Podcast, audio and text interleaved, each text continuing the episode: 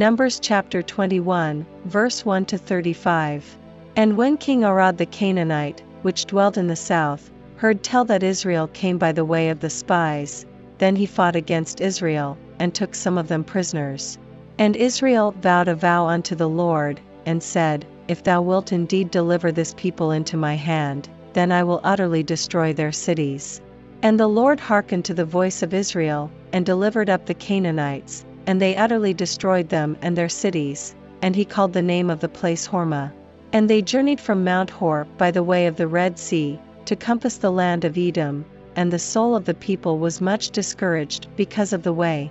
And the people spake against God, and against Moses, Wherefore have ye brought us up out of Egypt to die in the wilderness? For there is no bread, neither is there any water, and our soul loatheth this light bread.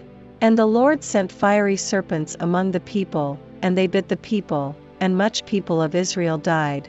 Therefore the people came to Moses, and said, We have sinned, for we have spoken against the Lord, and against thee. Pray unto the Lord, that he take away the serpents from us. And Moses prayed for the people. And the Lord said unto Moses, Make thee a fiery serpent, and set it upon a pole, and it shall come to pass, that every one that is bitten, when he looketh upon it, shall live. And Moses made a serpent of brass, and put it upon a pole, and it came to pass, that if a serpent had bitten any man, when he beheld the serpent of brass, he lived. And the children of Israel set forward, and pitched in Oboth. And they journeyed from Oboth, and pitched at Ijeabarim, in the wilderness which is before Moab, toward the sunrising. From thence they removed, and pitched in the valley of Zered.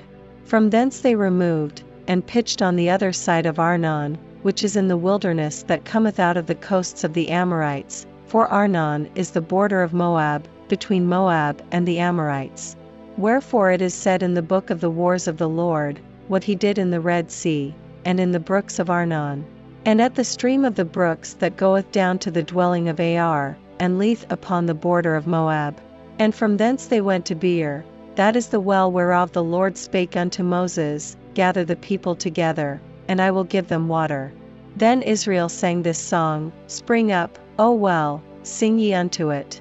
The princes digged the well, the nobles of the people digged it, by the direction of the lawgiver, with their staves.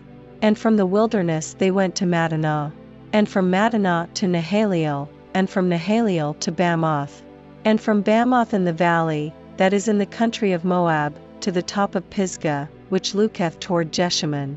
And Israel sent messengers unto Sihon king of the Amorites, saying, Let me pass through thy land, we will not turn into the fields, or into the vineyards, we will not drink of the waters of the well, but we will go along by the king's highway, until we be past thy borders. And Sihon would not suffer Israel to pass through his border, but Sihon gathered all his people together, and went out against Israel into the wilderness, and he came to Jahaz, and fought against Israel. And Israel smote him with the edge of the sword, and possessed his land from Arnon unto Jabbok, even unto the children of Ammon, for the border of the children of Ammon was strong. And Israel took all these cities, and Israel dwelt in all the cities of the Amorites, in Heshbon, and in all the villages thereof. For Heshbon was the city of Sihon the king of the Amorites, who had fought against the former king of Moab, and taken all his land out of his hand, even unto Arnon. Wherefore they that speak in Proverbs say, Come into Heshbon, let the city of Sihon be built and prepared. For there is a fire gone out of Heshbon, a flame from the city of Sihon, it hath consumed Ar of Moab, and the lords of the high places of Arnon. Woe to thee, Moab! Thou art undone, O people of Chemosh, he hath given his sons that escaped, and his daughters, into captivity unto Sihon king of the Amorites. We have shot at them, Heshbon is perished even unto Dibon, and we have laid them waste even unto Nophah, which reacheth unto Medeba. Thus Israel dwelt in the land of the Amorites. And Moses sent to spy out Jazer, and they took the villages thereof, and drove out the Amorites that were there.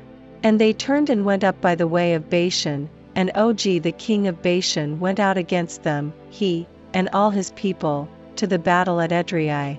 And the Lord said unto Moses, Fear him not, for I have delivered him into thy hand, and all his people, and his land. and thou shalt do to him as thou didst unto Sihon king of the Amorites, which dwelt at Heshbon. So they smote him, and his sons, and all his people, until there was none left him alive, and they possessed his land.